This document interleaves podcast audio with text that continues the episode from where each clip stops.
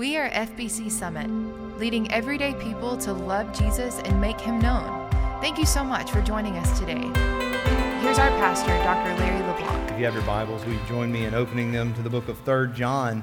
3 John, we are continuing our series. We have two more weeks this month. As you know, the month of March, we've been walking through the little books of 2nd and 3rd John, in the past couple of weeks, we looked at the book of Second John, and this week and next week, we're going to look at the little book of Third John. Uh, starting in a couple of weeks, we are going to begin a, very, a short series. We're going to be in the Gospel of John for a couple of weeks uh, for both Palm Sunday and Easter Sunday. And then we begin a series together on the life of Moses. And so I'm excited about that, excited about journeying through those things with you today. But this morning, I, I want you to know that I want to talk specifically for a few moments to a group of people that are in here.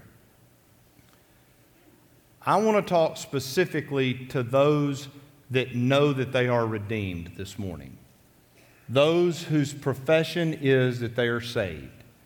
I need to have just a few minutes this morning with those who believe themselves to be blood bought, born again, redeemed, saved.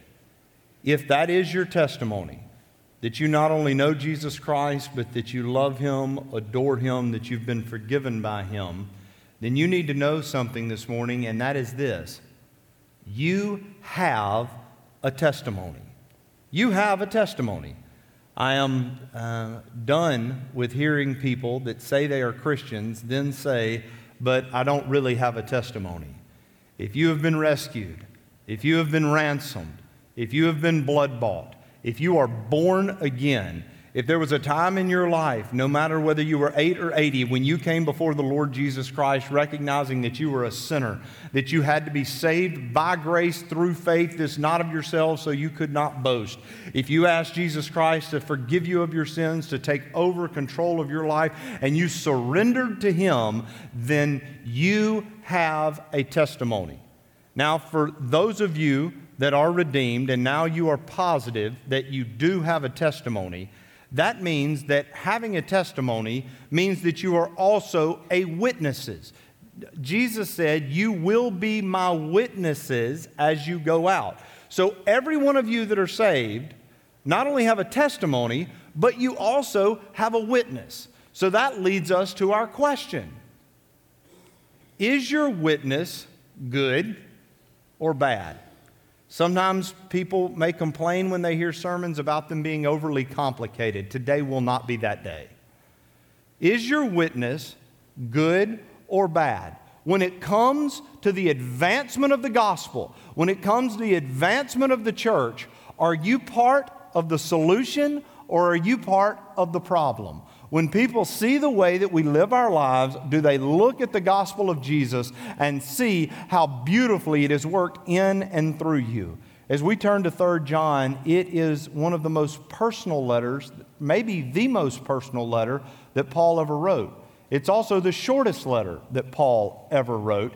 And you're going to notice as we read through it over the next couple of weeks that it mentions people by name. In fact, it's written not to a church, but to a man in a church. But it mentions not only that man, but it mentions two other people as well. You're going to see the name Gaius.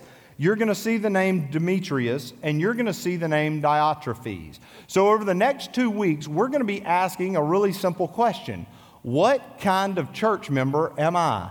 And I believe that in this little bitty Bible book, we see very clear representation of three kinds of church members. And most church members are going to fall into one of these three categories. Now, I realize that that is maybe not a clean division with every one of your lives all of the time, but as we speak in generalities, you are going to find some commonality in these three men. So today we're going to look specifically at the life of Gaius, the one that it was written to. And then next week we're going to spend a little time asking the same question, but looking at the lives of Diotrephes and Demetrius. But as we open it up together today, you'll remember the last two weeks in looking through Second John, we saw how John was very concerned that the church protect the truth and protect it specifically from false teachers, not giving hospitality to those who taught errant doctrine. What we see today is there is a little bit different problem as he writes to Gaius because there is a group in the church that doesn't want to show hospitality to true shepherds, to true teachers of the Word of God. So he rebukes it from the other side, coming at 3 John. But the way he does that is by specifically calling out people in the church and has us to look into our own hearts, into our own lives, and ask the very simple question what kind of church member am I? Let's stand together as we read the first eight verses of 3 John. Verse 1 The elder. That's obviously talking about the Apostle John. To my dear friend Gaius, whom I love in the truth, dear friend, I pray that you may enjoy good health and that all may go well with you, even as your soul is getting along well. It gave me great joy to have some brothers come and tell about your faithfulness to the truth and how you continue to walk in the truth. I have no greater joy than to hear that my children are walking in the truth. Dear friend, you are faithful in what you are doing for the brothers, even though they are strangers to you. They have told the church about your love. You will do well to send them on their way in a manner worthy of God. It was for the sake of the name that they went out, receiving no help from the pagans. We ought therefore to show hospitality to such men so that, we, so that we may work together for the truth. Lord, help us today to determine what kind of church member we are. May we see in Gaius many of the things that we are called to live out in our own personal lives and through the ministry of First Baptist Summit. Lord, we love you and we thank you for the opportunity to be in your word. Lord, I pray that you would help me to get out of the way of this text so that you may increase and that I may decrease. And Lord, we love you and we ask it in Jesus' name. Amen. Please be seated. And as you're being seated, if you look to the screen, you'll see what the big idea is this morning that simply we determine what kind of church members that we are. So it, we're going to ask two very pointed questions in just a moment. But before we ask those questions, I want us to jump straight into verse 2 and just see this greeting that John gives. It's really a, a beautiful way to express to a friend. He says, I pray that you may enjoy good health and that all may go well with you, even as your soul is getting along well. First and foremost, we need to know that John cared about the whole person. When we do ministry with people, we need to care about everything about their life we certainly need to care about their spiritual, spiritual condition because that is the most important part. In fact, one of the reasons when we do missions at First Baptist Church of Summit that we do not like to partner if it is not a place where the gospel is being preached or presented is because the most important problem that a person has is not their housing, it's not even their health, believe it or not. The most important issue that anybody faces is the condition of their soul. So, what I would tell you would be, at the risk of sounding uncompassionate, if you get somebody's house out of a floodplain, but their soul is still flooded with sin, the only thing you've done is kick the problem down the road a little bit. And so, for John, he is obviously concerned about Gaius. He's concerned about his soul condition, but he also cares about him physically. And he says, I pray, I hope that you're doing well physically. I pray and hope that you are doing well spiritually. By the way, I want you to know that by being here today, not only are you enriching your soul, but a byproduct of that is did you know that regular church attendance actually helps you physically?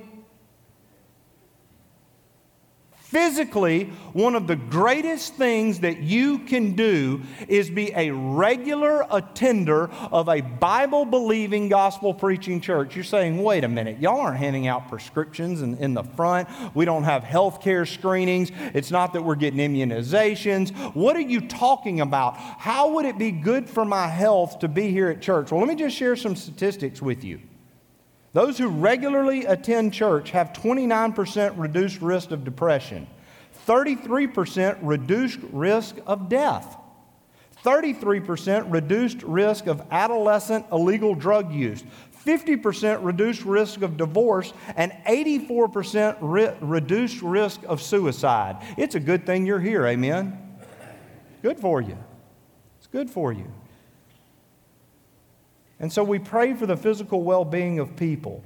But I want you to read in this verse because there's actually been some abuse of verse 2 because there have been some prosperity gospel hacks who have taken this verse and somehow tried to make it mean that there was a guarantee on John's part of Gaius's physical well being. No, certainly John, because he loved Gaius, prayed for that. And we ought to pray for people that they are physically doing well. I've prayed for people today that are physically going through things. And I'm asking God's healing for them. I'm asking God to work in them. I've asked the Lord to work miracles in them. But what we realize that as we read this text and understand this is that even though we are praying for that, that our health condition and our soul condition aren't always the same. Amen? I want you to hear loud and clear.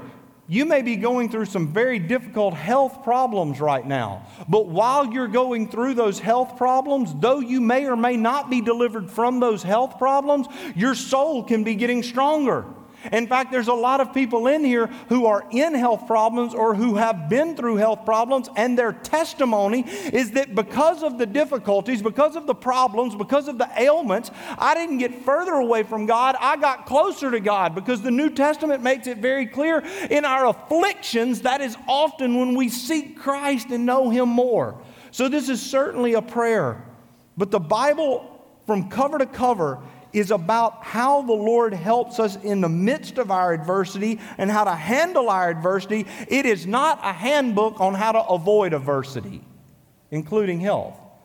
So he, he makes this, this declaration, he, he gives this prayer but then he immediately launches in to an encouragement. And you need to hear this encouragement because in verses 3 and 4, John tells Gaius, It gave me great joy to have some brothers come and tell me about your faithfulness to the truth and how you continue to walk in the truth. I have no greater joy than to hear my children are walking in the truth. My children, at one of them at it was either a vacation Bible school or a camp, one year they came back and they had taken their hands and they had placed their hands in paint and then put the paint, put it on a sheet of paper. And on that sheet of paper, it said this Bible verse I have no greater joy than to hear my children are walking in the truth. Now, certainly in my own individual life, there is no greater prayer that I have for my kids, my biological children, than that they would walk in the truth of the gospel. There's not a greater prayer that you can pray. Some of you spend more time praying for their academic prowess, or you may be spending more time praying for their athletic prowess or their popularity. And I want to tell you it's the wrong prayer. The greatest prayer you can pray for your children is this prayer that they would walk in the truth. But what John is specifically talking about is not biological children. He's talking about the fact that he is an apostle, that he has preached the gospel, and because of that, people have gotten saved and churches have been founded. And he's saying the greatest joy in his life is to hear that the people in the church love truth and live truth. I can tell you, you want to be a blessing to a church you want to be a blessing to your pastors. You want to be a blessing in the community. Love truth and live truth. That's as simple as it gets. And John says the best thing I can say about you, Gaius, is that not only do you believe the right things, but you live it out. Well, what a great I, I, thought about gaius this week. I thought about what might be on his tombstone. And what a greater testimony. We put all kind of stuff. I walked through a cemetery the other day when i did a graveside and there were pictures of nascar on, cut onto the tombstone and pictures of, of white-tailed deer on, on the tombstone. And there were uh, quotes from country music songs. And what if, what if this could actually be true, that carved in granite or carved in marble, that it just said your name and it said, love truth, live truth. That's about the greatest testimony that we could ever have. And that's what John had to say about Gaius. And so the first question that I want to ask you today is this, and this, this is our first point. What kind of witness and testimony do I have? What kind of witness and testimony do I really have? For John, he tells Gaius how incredible it is that the church doesn't have to be embarrassed that he is a member of the church, that he is a good example of what a Christian ought to be. And he even explains that what made him such a good testimony that God's truth was being lived out in him, that he knew it and that he lived it, and that his greatest joy was to know that he was living and walking in the truth. We need to sometimes take a real, just a simple step back and ask that question about our life Is the church I am a member of better because I am a member of it? When people find out that I am a member of First Baptist Summit, are they more apt to want to be a part of that because they know me, or are they less apt to want to be a part of it because they know me? That's a simple way to phrase it. That the way that I live my life, the way that I act at school, the way I act on a ball field, the way I act in my job, the way I act in my hobbies, the way I behave, the way I live, the way I talk, the things that I do, where I'm involved with, the way I handle my business, the way I spend my money, the way I care about people. Do people genu- genuinely look at me and say, man, that is, a, that is a guy that's obviously living the way what he says he believes? Isn't that simple? Isn't that simple? Sometimes I think we try to get so theologically deep, we miss the most simple parts of the, of the gospel. And yes, we have to proclaim the gospel. You cannot preach the gospel without preaching the gospel. There seems to be a movement these days that call they call it lifestyle evangelism. Well, I really don't ever have to tell anybody the gospel. I can just live the gospel.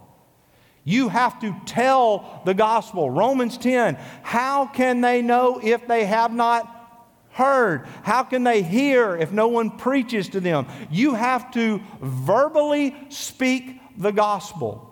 That being said, don't verbally speak the gospel. In fact, don't preach at all if you live in a way that is so opposite of what the gospel calls us to do that if you were to open your mouth about the gospel, that people would say, I don't want anything to do with that. So it's not an either or. It's not, well, should I live by lifestyle evangelism or should I preach the gospel? You should live by lifestyle evangelism and preach the gospel. Amen? That's what Gaius was doing. It was real simple. But number two, what kind of testimony do I have? And number two, look at verses five through eight. How am I involved in ministry? Dear friend, you are faithful in what you are doing for the brothers, even though they are strangers to you.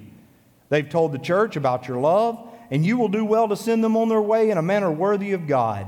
It was for the sake of the name that they went out, receiving no help from the pagans. We ought therefore to show hospitality to such men so that we may work together for the truth. How am I involved in ministry? Now remember, that, that we juxtapose Second John with Third John. And Second John, they were writing to the church there because they were putting up people that were false teachers. They were giving the pulpit to people that were antithetical to the gospel, people that were even arguing that Jesus was never incarnate or was never in the flesh. And so the first letter that we studied was about being sure that you are very careful about who you allow into your homes, into your church, and into your heart. What this letter is talking about is what it looks like to show hospitality, to love and to support and to be faithful to those who are not only in the ministry, but those who are in the church and the way that we treat each other so that the way that that love is seen, not only in the church, but outside of the church, may be a place that may be contagious. And he's saying, Gaius, you are doing a fantastic job. Your te- the word of your testimony has gotten all the way to me. Remember, we said there were really no hotels in the area, there weren't VRBOs there weren't uh, bed and breakfasts. You couldn't stay at the Holiday Inn Express. If you were coming in and staying in an area, you had to stay in somebody's house. So, because you had to stay in somebody's house, it was imperative, especially if a faithful gospel teacher and preacher was going to be able to stay and teach in a church, then somebody had to care enough to open up their home. And he says, Gaius, you're that kind of guy. It's obvious what it is that you're doing. We have no indication in Scripture that Gaius was a preacher, a teacher, but he opened his heart to those who were. He was an encouragement to church members and strangers. I want to say a word about encouragers. We hear a lot about Barnabases in the New Testament, don't we? About how would it look like for Barnabas because he had the gift of encouragement. We need more people that want to be encouragers. It is, people say, you know, well, I'm a grown man. I don't need anybody to give me a pat on the back. Yes, you do. And yes, I do. And yes, we do. And I want to ask you genuinely if your name was on a piece of paper and somebody read down through it, would the word encourager come up when they saw your name? Man, that guy is so encouraging. I could name specific people in this church that I'm not only, I'm positive that they have the gift of encouragement, but they also carry it out in a way that you can't wait to talk to them because they exude it, not just when they're complimenting you, but the way they look at life is encouraging. The way they look at ministry is encouraging. It's not always Debbie Downer, wah, wah, wah. Right? Not walking around with Eeyore all the time. Nancy negative, just strolling through the halls. How about somebody say, you know what? I, I don't, and I've heard people say, well, I don't think I have the gift of encouragement. Work on it. Work on it. Maybe you're never going to be as gifted at it as some people, but that doesn't give you the excuse to be a jerk. Right? Part of Christian ministry is that we would be not only kind, but we would be encouraging to people. That people would say, Man, that guy breathes life into me. That guy is somebody that encourages people. So maybe today you're going to shut down. You say it's the end of spring break, it's freezing outside. If you're just going to do one practical thing from this, take a note. Think about some people in your life that you can encourage, that you can compliment, that you can thank, that you can go to and say, Good job. You say, Well, do you think it'll make a difference? No, I don't think it will. I'm positive it will. I'm positive it will. Maybe it's a friend, maybe it's a teacher, maybe it's somebody you know, maybe it's somebody you don't even know that well. But you want to be a part of the solution instead of being part of the problem. Be like Gaius and learn to encourage somebody. What a great gift that is in ministry. So he does that. He was an encourager. He opened his home, he opened his heart. Love in action. Thought about this week. We don't talk about it enough, but in Hebrews 13 2, we are told that we may be entertaining angels without even knowing it. Did you know that Jesus said in Matthew 10 and again in Matthew 25 that we are to treat people as if we are receiving the Lord Himself? This is the type person that has discovered that whenever we become the source of blessing for others, we are blessed. How many of you have noticed that before? That you can't pour out enough into people that you don't get more out of it. You know, one of the reasons that I, I there, there's a hundred, you don't have enough time. But one of the reasons I love to preach is that I get way more out of this than you do. I'm positive. I get way more out of it because I have the privilege of getting to study this week to week and be in God's Word and prepare for it, and I'm convicted by it, and I learn, and I love that. And what I'm learning is, is that not only in preaching, but in, in personal contacts and when you're with people and when you're encouraging people and when you're praying with people and when you're crying with people and when you're loving on people, when you go the extra mile, you end up walking away from that. And I know very few people that will walk away from, saying, from that saying, well, you know, that was a real waste of time. I sure could have used that, done something a lot better than that. Nope. Nope. You walk away and there's something inside you that feels good, and hopefully it's not pride. Hopefully it's because you're doing exactly what you were supposed to be doing. And there's fulfillment and there's satisfaction in that. And he goes on to say that the reason that he's so proud of him for the support is that these people were doing what? They were doing everything they were doing, verse 7, 7 for the sake of the name. You may notice that name there is capitalized because what name is that? That is the name that is above every name because there's only one name that a true minister can do it on behalf of. There aren't multiple names, there's only one name, and it is the name of Jesus. High and lifted up.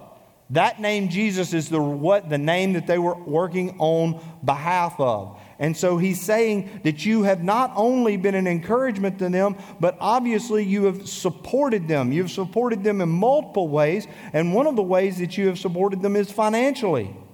I love what is said here. I think this this really needs to be paid attention to. It's unfortunate this is an ignored little Bible verse because it says they received no help from the pagans. Can I talk to you real practically about what the church needs to understand? The church supports the church. The church supports missionaries. The church supports missions. The church supports those things. And when we as the church don't understand that it's the church's job to support the church, not government, not political movements, then all of a sudden we begin to realize it's on us. It is on us. And what we give towards ministry and what we give towards missions, that is absolutely crucial for the sake of the gospel. And so we come together, and the reason that we join hands and the reason that we give and the reason that it shouldn't be begrudgingly, but we ought to give with joy is because what else are you putting your money into that's doing better than what, what's happening because of the work of the gospel when you give to the Lord? You say, well, well, I've got a Roth IRA. Well, I've got a 401k. Well, I'm making land investments. I'm not telling you not to make personal investments. What I'm telling you this is what you, what you invest in the kingdom is the only thing that's going to be left when you're dead. And so it's important to think about what he's telling Gaius about how proud he is of what he has done. Missions is not just the job of the missionary, missions is the job of the church as a whole. Maybe you can never leave Pike or Lincoln or Amite County. Maybe it is that you'll never leave Walthall County. Maybe you're right here. Well, praise God, number one, you ought to be a missionary right here. But number two, whether or not you ever t- step foot outside of a county or not, you are part of a missions enterprise that is even bigger than yourself when you pray for missions and you give towards missions. It is a duty, but it should also be a delight. Some of you may have heard the name before, but I want to share this with you. I get moved every time I hear the testimony and the witness of this man. An American missionary, his name is Adoniram Judson. If you don't know Adoniram Judson's story, he arrived in Burma, Myanmar, in 1812, and he died there 38 years later in 1850. During that time, he suffered much for the cause of the gospel. He was imprisoned, tortured, kept in shackles. After the death of his first wife, Anne, to whom he was devoted for several months, he was so depressed that he sat beside her tomb daily.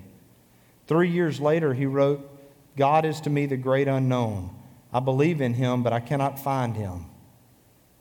But Adoniram's faith sustained him, and he threw himself into the task which he believed God had called him to. And he worked feverishly on a translation of the Bible. The New Testament had now been printed, and he finished the Old Testament in early 1834.